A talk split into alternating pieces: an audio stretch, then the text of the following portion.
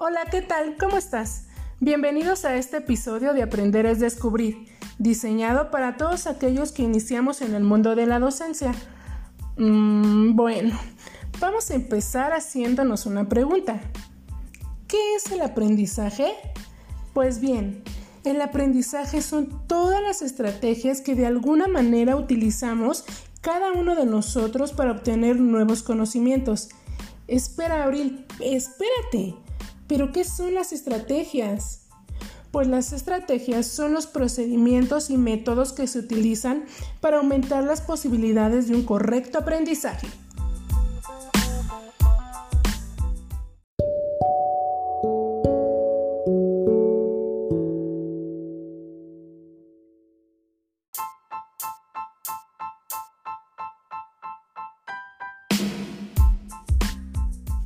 Bueno, como ya te mencioné, para facilitar el aprendizaje se necesitan ¿qué?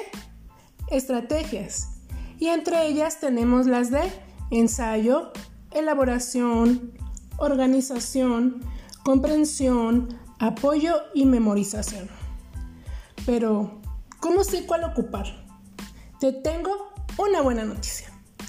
El investigador estadounidense Ned Herman elaboró un modelo donde plantea que el funcionamiento del cerebro humano es conducido por cuatro cuadrantes interconectados que representan cuatro modalidades de procesamiento mental. Él compara a nuestro cerebro con el globo terrestre y sus cuatro puntos cardinales. Así como lo escuchas, los cuatro cuadrantes representan cuatro formas distintas de operar, de pensar, de crear, de aprender y de convivir con el mundo.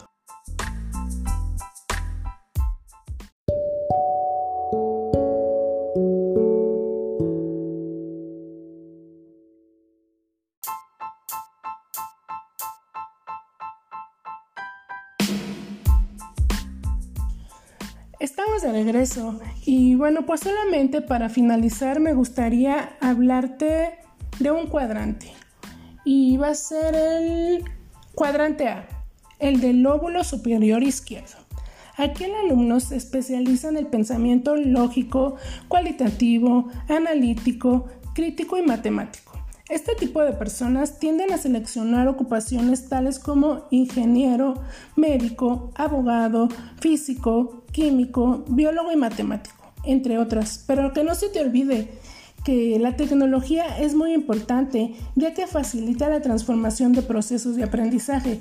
Creo que nos hemos dado cuenta en esta nueva forma de aprender a distancia, pero además nos permite tener acceso a otras culturas y pues conocer personajes que cambiaron el mundo de uno u otro modo, como tal es el caso de Ned Hedman.